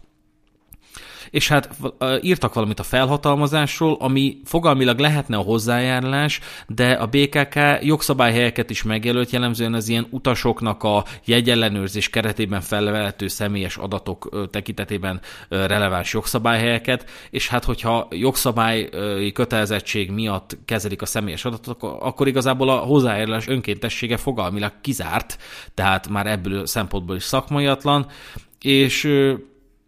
hát az adat, továbbítást nevezte meg, mint a felhatalmazó cselekmény, de hát egy adat továbbítás, akármilyen aktus is nem önmagában nem hatalmazhat fel valakit az adatkezelésre, nem lehet azonos egy hozzájárulás megadásával egy adat továbbítás. És ez az egy mondat, ez, ez mind, gyakorlatilag minden hitelét eloroszta a BKK-nak. Emellett probléma volt, hogy a tájékoztató nem közérthető, nem egyértelmű, illetve nem könnyen áttekinthető. Ezek olyan szempontok, amiket igenis elvár az adatvédelmi hatóság. És volt még egy mondat, ami megint csak borzasztóan szakmaiatlan volt. A BKK az adatok átadásának jogszerűségét, az adatkezelés jogalapjának meglétét nem vizsgálja. Annak biztosítása kizárólag a felhasználó kötelezettsége. Ennek megfelelően, ha az adatkezelés jogalapja az érintett hozzájárulása, akkor annak a beszerzésének a kötelezettsége kizárólag a felhasználót terheli. Tehát ez, ez annyira nevetséges, hogy hogy, hogy gondolta ezt a BKK, BKK, hogy átruházzuk a felhasználóra azt a kötelezettséged, hogy beszerezze azt a hozzájárulást, amit tőle meg kell szerezni ahhoz, hogy jogszerű legyen az adatkezelés. Tehát, hogy kiderül, hogy annyira nem értettek, annyira olyan mértékben, mértékben nem értettek az adatvédelemhez, és úgy álltak neki egy ilyen rendszerhez adatkezelés tájékoztatót csinálni, hogy gyakorlatilag nyitott szájjal abba a bizonyos erdőbe úgy futottak be. Probléma volt még a tájékoztatóval, hogy a jogszabályi hivatkozások túl általánosak, nem relevánsak, nincsen pontos jogszabályhelyek megjelölve, csak mondjuk meg, meg lett jelölve a polgári törvénykönyv, de hogy miért releváns, hát basszus másfél ezer bekezdés van benne, ha nem több, tehát hogy, hogy mi jelentősége van egy adatkezelési tájékoztatóban, hogy így beköpik, hogy polgári törvénykönyv. Akkor probléma volt, hogy az egyes fejezet címek alássák a tájékoztató közérthetőségét, illetve nem biztosítanak megfelelő struktúráltságot, tehát hogy különböző címek voltak, hogy felhasználó adatai, a felhasználó javára vásárlás teljesítő személyek adatai, bérletekkel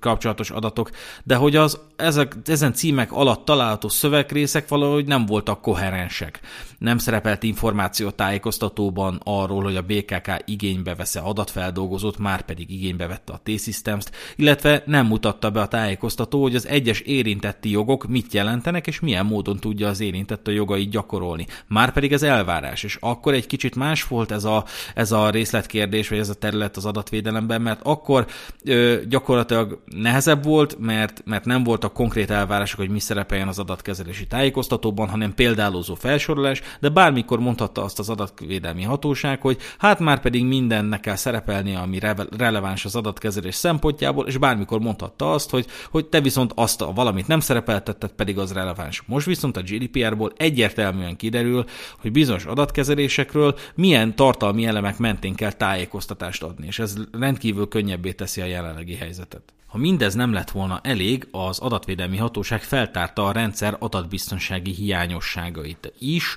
Ezt ma már úgy hívjuk, hogy beépített és alapértelmezett adatvédelem követelménye, ami annyit jelent, hogy neked, mint a rendszer fejlesztőjének már a tervezéskor figyelembe kell venned az alap adatvédelmi követelményeket, és nem csak egy ilyen utólagosan eszedbe jutott dolognak kellene lennie, hanem már a legelejétől fogva figyelned kell, hogy mit kell megtenni annak érdekében, az adatok adatok biztonságban maradjanak, mm. és az hmm. érintetti jogok és szabadságok is kellő védelmet élvezzenek. Ezt a GDPR előtt egyébként nem így hívták, hogy beépített és alapértelmezett adatvédelem, azaz Data Protection by Default and Design, vagy Design and Default, de a lényegét tekintve azonos volt az akkori meg a mostani követelményrendszer, tehát az egyes műveleteket úgy kell megtervezni, hogy biztosítva legyen az érintettek magánszférájának védelme. Ez a határozatban is így szerepelt végül. Ez annyit jelent, technikai és szervezési intézkedéseket kell foganatosítanod, de hogy ez mit jelent, hogy ezek micsodák, azt neked kell tudni. Ez mindmáig így van szabványos szabványok, mint az ISO 27001 némi segítséget nyújthat, de az is problémában szenved, mert az érintetti jogokról és szabadságokról és ezek érvényesíthetőségéről kapcsolatban, ezekkel kapcsolatban egy szót sem említ. De annyi a lényeg, mm. hogy mhm. magas kockázathoz a kockázatokkal arányos intézkedéseket kell párosítani. És ez annyit jelent, hogyha például van a munkahelyeden egy szoba, ahol mit 50 embernek a, a három adat típusát tartalmazó papírokat mappába rendezve tároltok, akkor ahhoz nem feltétlenül kell retina szkenner, tehát nem kell olyan mértékű védelmet garantálni az ott kezelt adatoknak,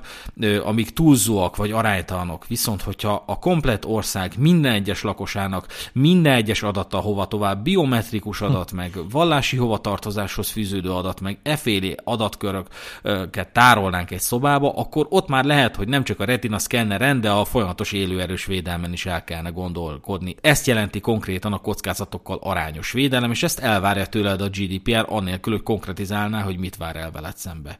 És a BKK nem nevezett meg egyetlen konkrét intézkedés sem, amelyel az adatkezelés tervezése, valamint a végrehajtása során biztosította volna, hogy az adatkezelés megfeleljen az adatbiztonsági követelményeknek. Nem ellenőrizte az üzembe, üzembe helyezés előtt, hogy megfelelő az applikáció, valamint a legalapabb eljárásrendel sem rendelkezett arra, hogy megállapítsa, történt-e incidens, és ha igen, az milyen hatást gyakorol a személyes adatokra. Nekem kicsit az az érzésem, hogy, hogy ö, még nem, ezen a ponton nem, szokták, nem szoktak hozzához, hogy van egy ilyen modern világ, ahol vannak számítógépek, meg online felület, meg mi egyéb, és hogy valahol hol 20-30 évvel ezelőtt kitaláltak dolgokat, amik akkor működtek, mert tényleg vittél ott állt egy katona az ajtó előtt, és akkor vigyázott a mappákra, most mondtam valami hülye példát, de hogy, hogy kicsit, kicsit azt érzem, hogy ezt a, ezt a világot próbálták ráhúzni, és természetesen semmilyen szakemberrel, vagy, vagy jogásszal, vagy tök mindegy, hogy kivel nem is nézették meg, hanem azt mondták, hogy ó, hát ez működött akkor is, most is fog működni, talán még benne volt egy kis büszkeség is, hogy ajaj, hát mi mondjuk a BKK, most kit fog érdekelni, hogy, hogy mi hogy, hogy csináljuk a dolgokat, biztos, hogy jó lesz. Nekem, nekem abszolút ez jön át így első hallásra. Az a helyzet, hogy van itt egy ős dilemma. Nevezetesen az, hogy rendszerek fejlesztésénél én mondjam meg neked, mint megrendelő, hogy milyen biztonsági funkciók kellenek egy totál alap szoftverbe, vagy tőled, mint a fejlesztőtől, aki ebből élsz, várható el, hogy tudod-e, hogy kell biztonságos applikációt tervezni. És hát, mint kiderült, a T-Systems utólag megbízott egy független tanácsadó társaságot, aki lefolytatott egy vizsgálatot, és ennek keretében tárt fel olyan többek közt adatvédelmi sérülékenységeket, amelyek már a rendszer üzembe helyezésekor fennálltak. Ezeket a hiányosságokat a rendszer átvételekor kellett uh-huh. volna feltárnia a BKK-nak, mind a T-Systemsnek, legalábbis az adatvédelmi hatóság szerint. És hát átcsúszunk az incidens kezelés kérdéskörébe is, mert hogy a BKK adatvédelmi se állítólag vizsgálatot indított, de ennek eredményéről a BKK nem nyilatkozott a NAI felé, tehát az adatvédelmi hatóság felé, és hiába mondták azt, hogy csak akkor tudnak lépéseket tenni az intézkedések foganatosítása érdekében, ha az incidens teljes körűen feltárták, de ez örök időkig váratott magára, sosem jelezték hivatalosan a BKK-nak, hogy feltártuk az incidenst ez a helyzet. Végül bejelentették az incidenst, akkor még azt jelölték meg, hogy folyamatban van, aztán módosították a bejelentést, a tekintetben, hogy történt-e adatvédelmi incidens, és az volt a válasz, hogy igen, tehát hivatalosan azonosították, csak a, a NAI felé való átfogó kommunikációt mulasztották el e tekintetben és hiába érvelt azzal a BKK, hogy hát beszüntették az ért- értékesítést szinte azonnal, ez nem elég ahhoz, hogy az érintettek jogai és szabadságai biztonságban maradjanak, és az érintettek jogai például úgy tudnak biztonságban maradni, hogy a BKK tájékoztatja az érintetteket ezek, erről az in, ö, incidensről, és ez mindmáig egyébként kötelezettség. Néha ti is kaptok olyan e-mailt olyan rendszerektől, meg olyan, felhasznál, bocsánat, olyan fejlesztőktől, akiknek a rendszereit használjátok, vagy, vagy olyan szolgáltatóktól, ahova regisztráltatok, hogy figyelj, bocsi, de úgy néz ki, hogy, hogy szivárgott az adatod. És el kell fogadnunk, hogy egy olyan világban élünk, ahol ezek egyre gyakoribbak, hogy ezen nem kell pörögni, ez egy, ez egy adatvédelmi kötelezettség, ha incidens éri a rendszeredet, nagyon valószínű, nem mindig, de valószínű tájékoztatnod kell a, a, a felhasználóidat, hogy incidens érte a rendszeredet, ha ezt elmulasztod, ha ezt elmulasztod, akkor az adatvédelmi hatóság megbírságolhat téged. Ez a adatvédelmi buli a BKK-nak 10 milliójába került, 10 millió forint. A BKK 2016-os adatai szerint 89 milliárd volt a, az árbevétele, tehát annyira azért nem fájt neki ez a 10 millió forint, viszont ez az akkori maximum kiróható bírság összegének 50%-a volt. A ma maximum kiróható bírság az 20 millió euró, nagyjából 6 milliárd forint, tehát hogyha a, a maximum kiróható bírság 50%-át adta, adná ma az adatvédelmi hatóság a BKK-nak, akkor 3 milliárd forintról beszélnénk, szerintem egyébként nem nem kapna annyit, hanem, uh-huh. hanem ilyen max 100 vagy 200 millió forintot, jelen állás szerint egyébként a 250 millió forint a legmagasabb bírság, sokáig a 100 milliós digibírság volt, de most egy bank ezt megelőzte és a T-Systems-t viszont az adatvédelmi hatóság mentesítette a felelősség alól, egyrészt mert ő adatfeldolgozó, és mint tudjuk nincs felelőssége miatt, másrészt mert a NAI megállapította, hogy a rendszer, hogy nem a rendszer üzemeltetése körében merült fel a hiányosság, és nem a ezen felmerülő hiányosság okozták, hiányosságok okozták az adatvédelmi incidens bekövetkezését. Igen, hát ugye ez lenne az első kérdésem, hogy hogy Rezső, mint szakember, hogyha ez a hatalmas baki bukta, vagy nem nevezzük akárminek, hogy ennyi ezer embernek potenciálisan kiszivárogtak az adatai, ez hogy nézett volna ki? Hát ugye nagyjából pont egy évvel később, 2018 mondjuk júliusában. Hát a BKK előszeretettel hangoztatta szerintem akkor konkrétan Dabowski Kálmán, hogy ez még azért jól is jön nekik egy picit, mert hogy legalább fel tudnak készülni a GDPR-ra, és hogy lesz valami motiváció, hogy így komolyan vegyék a dolgot. Hát volt honnan visszajönni egyébként, de mm. nagyjából ugyanígy néz neki ez a sztori. Mondom, talán a bírságolás mennyiségében különbözött volna, meg annyi, hogy a, a, az adatvédelmi hatóság picit komolyabban veszi már azt, hogy mikor jelentett be az incidenst. Ugye nem ritkán emlegettük a vonatkozó tartalmainkban, hogy 72 órán belül mm. kell bejelentened a hatóság felé az adatvédelmi incidenst, és hogyha ezt elmulasztod, és nem tudod kimenteni, ahhoz komoly milliókba kerülhet, ezért is kell nagyon-nagyon észnél lenni, annak ellenére, hogy ez a 72 óra semmire nem elég tehát arra sem elég, hogy egyetlen felúsúdjál egy incidensből, de az adatvédelmi hatóság elvárja, hogy 72, tehát három napon belül, naptári napon belül, tehát nem mondhatod azt, hogy hétvége volt, és nem értünk rá, meg otthon volt mindenki, hanem, hanem 72 órán belül jelens be az incidenst, és talán ez, hát nyilván ez nem történt meg 72 órán belül, talán ez egy picit növelte volna a, a bírságnak a mennyiségét, de alapvetően a GDPR-t én nem gondolom sokkal szigorúbbnak az infótörvénynél, az akkori infótörvény egy kicsit szigorúbb volt. Tehát egyeket végeredmény szempontjából igazából csak a pénzbírság ö, nagysága lenne más, és, és valószínűleg sokkal jelentősebb összeg, de egyéb, ö, hogy mondjam, egyéb módon nem ütötték volna meg a bokájukat. Nem hiszem, annó lehoztak olyan cikkeket is, hogy a BKK még olcsón megúszta, és ez való igaz, tehát ez a 10 hmm. millió, ez valami iszonyat, iszonyat áldásos volt számára a mai számok tekintetében. Haladjunk is a sztoriban, mert hogy még sehol nem tartunk, a közbeszerzési hatóság eljárása még hátra van, mert hogy mindaz, amit az epizód elején elmondtunk, az lényeges abból a szempontból, hogy hát a közbeszerzési hatóságnak picit szemet szúrt ez a dolog, hogy, hogy itt van némi probléma, nagy eséllyel a, a BKK megkerülte a közbeszerzési kötelezettségét, és a T-Systems is egyébként felróhatóan nem járt el a közbeszerzési jognak a rendelkezéseivel összhangban, úgyhogy a hatóság kezdeményezés döntéssel élt a közbeszerzési döntőbizottság felé, ott ugye picit másképp megy a sztori, mint, a, mint az adatvédelmi hatóságnál, és ennek a kezdeményezésnek lényegében hat eleme volt, és mind a hat elem mentén szeretnénk levezetni, hogy mi, milyen problémákat ö, ö, jelzett az, az a, a közbeszerzési hatóság a döntőbizottság felé. Az első elem úgy szólt, hogy szerinte a Lorandis, ugye akinek az erőforrásaira támaszkodott volna a T-Systems, végül nem is közreműködött a teljesítésben. Hiába írta elő az alkalmasság körében a, a, a pályázat, hogy a projektmenedzseri minősítéssel rendelkező szakemberrel kell rendelkezni, és hiába szerezte meg a T-Systems ezt úgy, hogy igénybe vette a Lorandis kapacitását, a közbeszerzési hatóság szerint ö, valószerű és tényleges igénybevétel nem történt, és ezt annak ellenére sem hitte el, hogy a Lorandis lenyilatkozta, hogy igenis közreműködött a teljesítésben.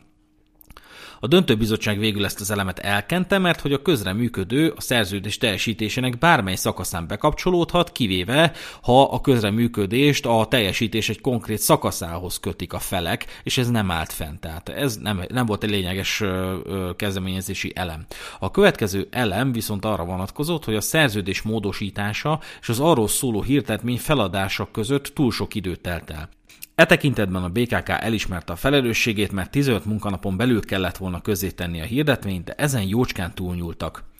A harmadik kezdeményezési elem szerint a szerződés módosításban megjelölt új beszerzési igénynek minősülő online értékesítési felület teljesítésének határidejét a felek túlságosan rövid időpontban határozták meg, mely azt valószínűsíti, hogy a szolgáltatás körébe eső feladatok korábban kerültek megrendelésre, mert hogy a szerződés aláírása és a teljesítés határnapja ugyanaz a nap volt. 2017. július 10. Tehát a a közbeszerzési hatóság szerint a felek közötti konzenzus lényegében korábban létrejött, csak ők olyan joglátszatot akartak kelteni, hogy a szerződés egy meghatározott időpontban jön létre. Ráadásul a határnap kötbérköteles volt, holott a szolgáltatás minden jel szerint már addigra teljesítésre került. A T-Systems nyilatkozott, hogy hát saját üzleti kockáratára fejlesztette ki a modult, hisz a szerződés módosítás aláírását megelőzően is hozzáférést kellett adnia a BKK-nak, uh-huh. És a tesztelési folyamatban is részt kellett vennie. A hatóság ezt alaptalannak ítélte, a BKK szerint pedig csak administratív tévedés volt, tehát többek közt hangsúlyozta, hogy a törvény nem tartalmaz arra vonatkozó tiltást, hogy egy gazdasági szereplő saját üzleti kockázatára vállalásokat tegyen, konkrét megrendelés nélkül munkát végezzen. A negyedik tényállási, bocsánat, a negyedik kezdeményezési elem szerint a szerződés módosítás jogellenes volt, ugyanis a TVM központi vezérlőrendszer és a webes értékesítési csatorna között nincs olyan szoros műszaki egymásra utaltság, mely nélkülözhetetlenné tenné a TVM központi vezérlőrendszer forráskódjának és technológiájának felhasználását, melynek szerzői jogával az ajánlatkérő ne rendelkezne. És hát itt merül fel az a probléma, amiről már beszéltünk, hogy a BKK megpróbált a szerzői jogok kizárólagosságára hivatkozni, és ez alapján levezetni a szerződés módosításának a jogszerűségét, viszont hiába próbálta a BKK ementén levezetni a szerződés jogszerűségét. A közbeszerzési hatóság szerint a kérelmezetnek, tehát a T-Systemsnek nincs olyan joga, amely alapján kizárólag ő lenne jogosult a teljesítésre. A kezdeményezés ötödik eleme szerint kötetett egy ilyen költségkompenzációs megállapodás a, a felek között, hogy az ilyen további ilyen, ilyen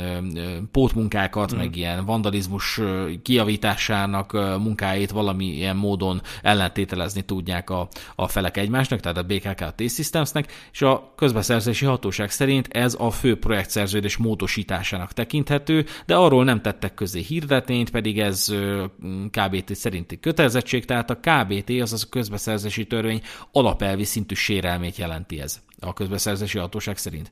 És a utolsó, vagy hatodik tényállási elem szerint egyfajta negyedik számú szerződés módosítás, ami bekövetkezett, és amit eddig nem érintettünk, de hogy erre is sor került, és ez a tiltott módosítási körbe esett, hiszen a felek által hivatkozott ö, ö, kivételi körre utaló feltételek nem teljesültek és hát egy a lényeg, hogy a közbeszerzési hatóság szerint jogszabályi feltételek fennállása hiányában újabb beszerzési uh-huh. igény kizárólag új közbeszerzési eljárás lefolytatásával elégíthető ki, amennyiben ezt nem teljesíti a fél vagy a felek, a közbeszerzés kötelezettség megkerüléséről van szó. Tehát gyakorlatilag majdnem, hogy el lehet mondani, hogy a, a BKK ezt az egész ügyet úgy intézte, mint hogyha egy, egy frissen induló kis mondjuk KFT lett volna, és, és gyakorlatilag az összes bakit, amit el lehet követni, azt elkövetik, mert semminek nem feleltek meg, semmilyen előírást nem tartottak be, abszolút nem is tudom, félváról vették az egészet, és, és és csak túl akartak lenni rajta, mert hogy nem tudom, az időzítés az pont úgy jött ki, hogy, hogy most meg lehet valósítani, és gyakorlatilag semmit nem vettek figyelembe most ezek alapján akkor, mert hogy, mert hogy ők itt in, erről az oldalról is megtámadták, meg ugye a, a Naik is megtámadta, és mindenki megtámadta, és tök, tökre bélán kezelték az egészet. Én inkább azt mondanám, hogy nagyon emberien kezelték a szó rossz értelmében, mert hogy alapvetően, hogyha megnézzük egy intézmény szempontjából, akkor ez a közbeszerzés, ez, ez ideális, mert, mert hogyha nagyon távolról nézzük, akkor a, a kispályásokat is a játék területhez segíti, meg alapvetően igazságossá teszi az egész folyamatot, meg tisztává, meg átláthatóvá, de hogyha belemegyünk nagyon mélyen, nagyon közelről megnézzük, akkor valójában meglátjuk, hogy vannak szervezetek, azok pénzek fölött diszponálnak, csinálnak, és ők szeretnének azzal szerződni, akivel ö, ők szeretnének. Tehát egész egyszerűen vannak személyes preferenciáik, és ők úgy érzik, hogy én a Józsinak a munkájával elégedett voltam, amikor tavaly azt a hangosítást intézte az önkormányzati rendezvényen, én szeretnék vele szerződni megint. Csak ilyenkor jön a közbeszerzési törvény, és azt mondja, hogy ne, ne, nem tudsz vele szerződni, hogyha, hogyha eléri a közbeszerzési értékhatárt, akkor, akkor, akkor közbeszerzést kell rá lefolytatnod. És akkor ilyenkor jön az a helyzet, hogy azt mondja a, a illetékes, illetve a felelős személy, hogy jó, akkor viszont azt csinálom, hogy továbbra is Józsival szerződök, mert hiszen én csak egyetlen egy rendezvényre szeretném egy adott hónapban a hangosítást megrendelni. Igaz, van ebben az évben még hat ilyen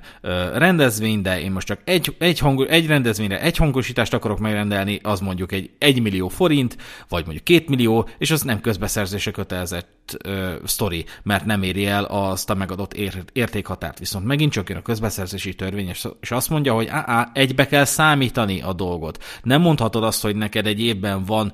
nyolc rendezvényed, és akkor te ezt majd mind a nyolcat külön beszerzési igényként kezeled, mert azzal megint csak megkerüled a közbeszerzési kötelezettségedet. Ezeket egybe kell számítani, meg kell nézni az egy évre vonatkozó beszerzési igényeket, a becsült értékeiket, vagy a, be, a, a rendelkezésre álló, tehát hogy a, a, a ellenértékeként számítható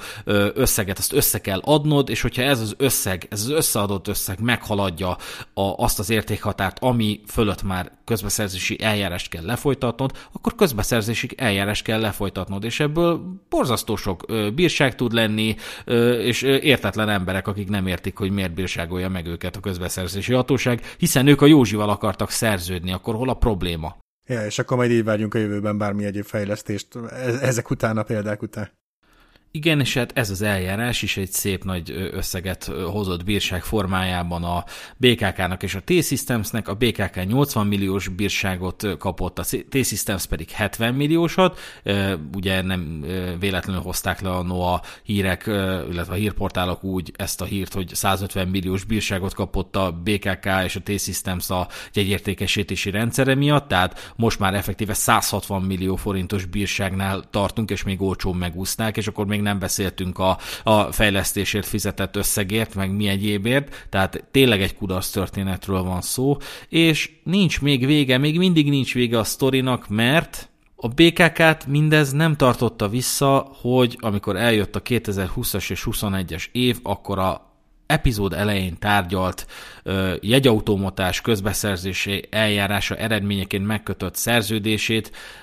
szerződésmódosítás útján hosszabbítsa meg, és ne új közbeszerzési eljárás folytasson le, megint csak megkerülte a közbeszerzési kötelezettségét, és ezt a pandémiára hivatkozással tette, mert jelezte, hogy a koronavírus járvány olyan előre nem látható helyzetet teremtett, melyel egyik fél sem számolhatott, és kellő gondossággal eljárva sem láthatták előre. A kormányzati előrejelzések alapján a járvány kezelése hosszadalmas, nehéz folyamat lesz, amely hatásaitól sem a megrendelő, sem a vállalkozó nem tudja magát függetleníteni, valamint közvetlen hatással van a megrendelőre. És szép hosszadalmasan lefolyt, levezették, hogy hát miért ö, teszi lehetetlenné a közbeszerzési eljárás lefolytatását a járvány járványhelyzet, gondolom itt a, a megbetegedésekre, meg az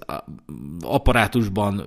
jelentkező problémákra, meg a home office-ra, meg ezekre utaltak, de hát így is, is arra van szó, hogy kötöttek egy ötödik számú szerződésmódosítást, egyébként 2020. június másodikán, és ez nem tetszett a, a közbeszerzési hatóságnak, ugyanis 2021. szeptemberében hozta a HVG, hogy a BKK és a T-System 100 milliós bírságot kapott a fővárosi jegyautomaták üzemeltetése miatt, és hát ugye erről a problémáról van szó benne. Hát igen, valószínűleg ugye abban az érdekes helyzetben vannak ők, hogy ugye egy ilyen elkerülhetetlen monopól helyzetbe kerültek, hisz hát nem túl sok privát vagy egyéb akármilyen cég foglalkozik azzal, hogy szállítson minket nap, mint nap, és, és gondolom, hogy tényleg akár a régi rendszerekből kiindulva, valószínűleg nagyon sok mindent úgy intéztek, hogy, hogy jaj, jó lesz ez, meg, meg, meg nem kell emiatt aggódni, meg stb. Biztos, hogy nagyon sok ilyen